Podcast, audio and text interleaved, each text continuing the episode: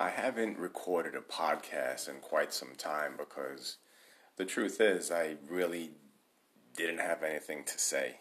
I uh, don't necessarily believe in recording a podcast or writing a blog entry if I don't have something fresh or something I'm excited to discuss or write about. Uh, I don't particularly want to rehash a topic that I've already gone over unless I'm going to add new material to that existing topic. But today's topic is something that I think a lot of people would be interested in because, on some level, whether we realize it or not, we definitely seek this. And a lot of times we don't know how to go about seeking this.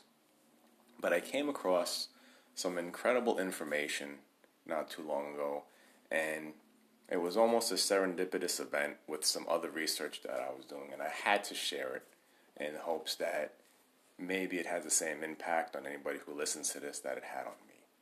And it is the, the quest for peace, inner peace. So let's jump right into it. Welcome to the Paradigm Left podcast. This is Elliot Yee, your host, and this is episode 40 The Quest for Inner Peace. So I read a book not too long ago, Power versus Force, and it's all about energy. Uh, everything in the universe is energy or matter manifested as energy. And in this book, it spoke about how the different states that we all occupy in our emotional repertoire and the feelings we apply to these emotions and stuff. And it's you know, obviously enlightenment was the highest, but just below it was peace and love. And then further down below the healthy spectrum were the uh, vibrations of uh, anger and envy and things of that nature. And emotions and feelings that we all experience, that we all have in us. And I learned a few things. Um, one of those was that every feeling that we could possibly feel, we already have in us. Every emotion we could possibly feel, we already have in us. Our problem is getting in touch with them, expressing them, accepting them, right? Um, trillion dollar industries are built on taking us out of emotional states we don't want to be in, extrinsically. We are all definitely fooled, myself included, into thinking that what will make us feel better is out there as opposed to within us.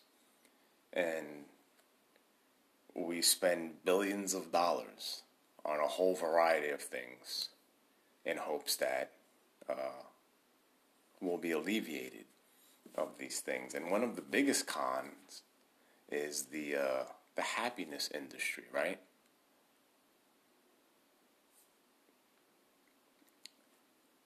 if you're familiar with Dr. John Demartini, he speaks about living in your highest value. And within that, there is this component of emotional self regulation that we all seek that results in inner peace. And he refers to it as equanimity. And that is where we are modulating between what is negative and what is positive in any given moment in space and time. And I came across Dr. John Martini at the same time while I was reading up on cosmology and uh, some other things dealing with the cosmos. And it's fascinating because in quantum physics and physics, in cosmology, it clearly states that everything in the universe is balanced. There is a positive and a negative for everything in the universe, everything that exists. There is a homeostatic element in everything. There's a homeostatic element in us, in our minds, in our brains, in our bodies, in our relationships, there is always a parameter where there is the optimal setting, right? So if you go for your annual physicals, your blood pressure, your blood glucose levels, your cholesterol levels, everything has to be within what is considered to be an optimal range in order to maintain health and to continue to grow, to have cells divide healthily, things like that. And the minute something goes out of whack, the body is in disease, right? And there are mechanisms in the body that immediately go to work to try and create balance automatically. We don't have to think about it. If we're healthy, if we're generally healthy and we eat right, get the proper amount of exercise, get the proper amount of sleep, right? Things go back into balance.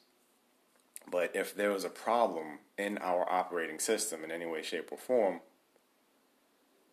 then it needs to be addressed either with more sleep, better nutrition, better exercise, or with pharmaceuticals to balance things out. When there's a storm, a storm is nothing more than nature's way of trying to restore an imbalance, uh, whether you know whether it's in barometric pressure or humidity, and then once the storm is you know once the conditions are back in balance, what is you know homeostasis for nature, then the storm's gone and everything's okay. And within our personal selves, our brains and our minds and our emotional selves go through this as well. So, what I learned was that, you know, when we're in this space of lack and we're operating emotionally in survival, in defense mode, where we're looking for something, trying to neutralize a threat, that's generally because we're focused on what we are afraid of or what we feel like we lack or however we frame it, we're looking at what is negative. But since positive and negative always exists, in that space and time, there is also a positive. We just can't see it because we're operating from our lower brain in any given situation, there is more than one way we could look at something. I think we would all agree. Now, for some of us, it feels impossible to do in the moment because we're so emotional. But I think each and every one of us can look back at an experience in our life that was very difficult, that was painful, and we can look back at it and reframe it and say maybe it wasn't that bad. There is a posit- a more positive way to look at it. There is a positive that could be pulled out of it. And the same thing when something's going great for us. There's also a negative element to it, but because we're riding the dopamine high of being engaged in that, we're not focusing on what is negative because a positive and negative always exists. So when we're depressed or anxious, it's the same it's the it's it's the same difference as being completely infatuated or overly passionate about something in that moment in space and time. And we have an internal mechanism that tries to bring back bring ourselves back into balance. But we're all unaware of it and we actually fight it. And these mechanisms work to bring us back into basically what is equanimity and inner peace. And inner peace is something that a lot of us really have a hard time dealing with even though it is the optimal state for any of us to be in. It's the optimal state for any of us to be in because it is the ideal state of homeostasis. It's where we can achieve our highest level of growth and creativity. It's where the body and mind heal itself. Now, think think for a moment about the last time you fell in love with someone. Now, most of us would quote unquote say that's a good thing. But that wasn't really love if you think about it. And I'm I'm kind of going off on a tangent, but it, I'm, I'm going to loop everything in. What's going on biochemically and neurochemically in the body when we're infatuated with someone, when we're in love with someone, is the same thing that's going on when we're suffering anxiety or uh, an intense fear in that moment. We just label it differently. But the increased heart rate, pupil dilation, sweaty palms, um, upset stomach, inability to sleep, sometimes difficulty digesting food or eating, loss of appetite. The constant focus on that person, almost to a point of obsession, because that's the the source of what our body's going through. So the reticular activating system, uh, reticular reticular activating system is focusing on that. We don't register it as a threat, but the, the body is in a sense registering it as a threat. The only difference is the label we put on it. And that's not love. That's attraction, infatuation, that's lust. But what happens is is we create this emotional state off of this person. And, and the reality is we have absolutely no way of knowing why we're attracted to this person. Um, we have almost zero idea as to what goes on in the subconscious mind and why. We just see the behavior, and because we have this thing in our brain where we have to be able to believe we know why we do what we do, we, we reverse engineer a reason as to why we like this person because this person has this, this person. We have to find a way to justify these emotions that we're having. So, what do we do? We feel the attraction, lust, infatuation. We reverse engineer a reason why we have these feelings, and now we create loving behavior. And that behavior creates love. But anybody who's been in a long term relationship or a marriage can attest to what I'm about to say.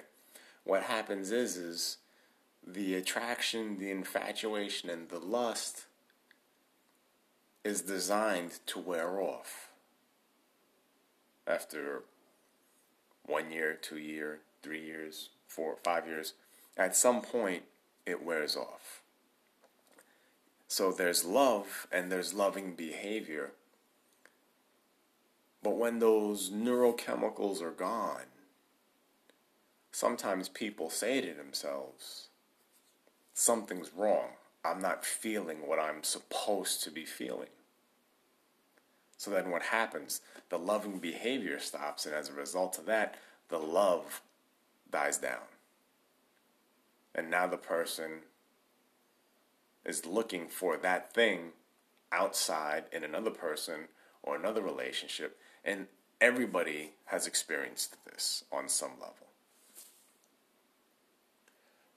So, getting back to what's outside and what's inside,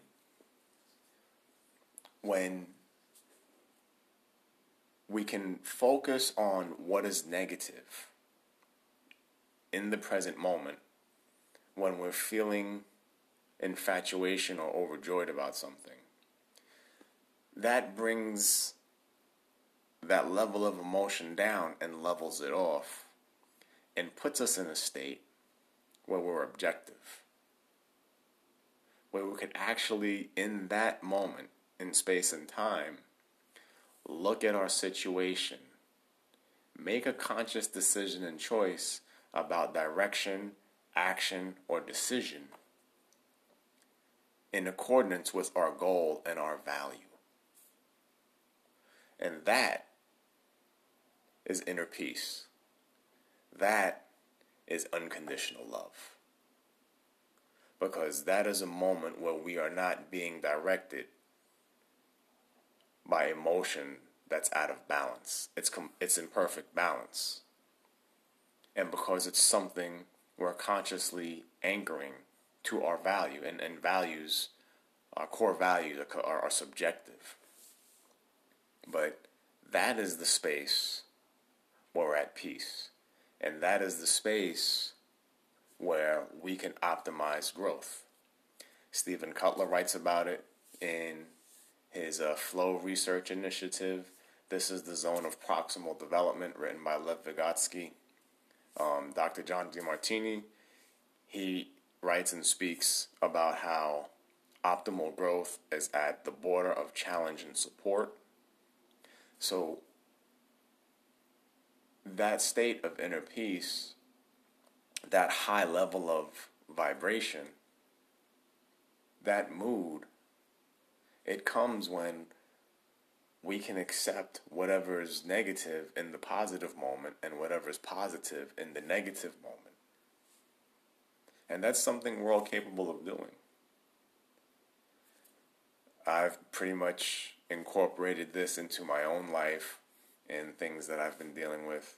I've spoken about it in previous podcasts. My mom uh, passed away this past April, which was very difficult for me on so many levels for so many different reasons. And anyone who's lost a parent that was like, you know, everything to them can understand and relate.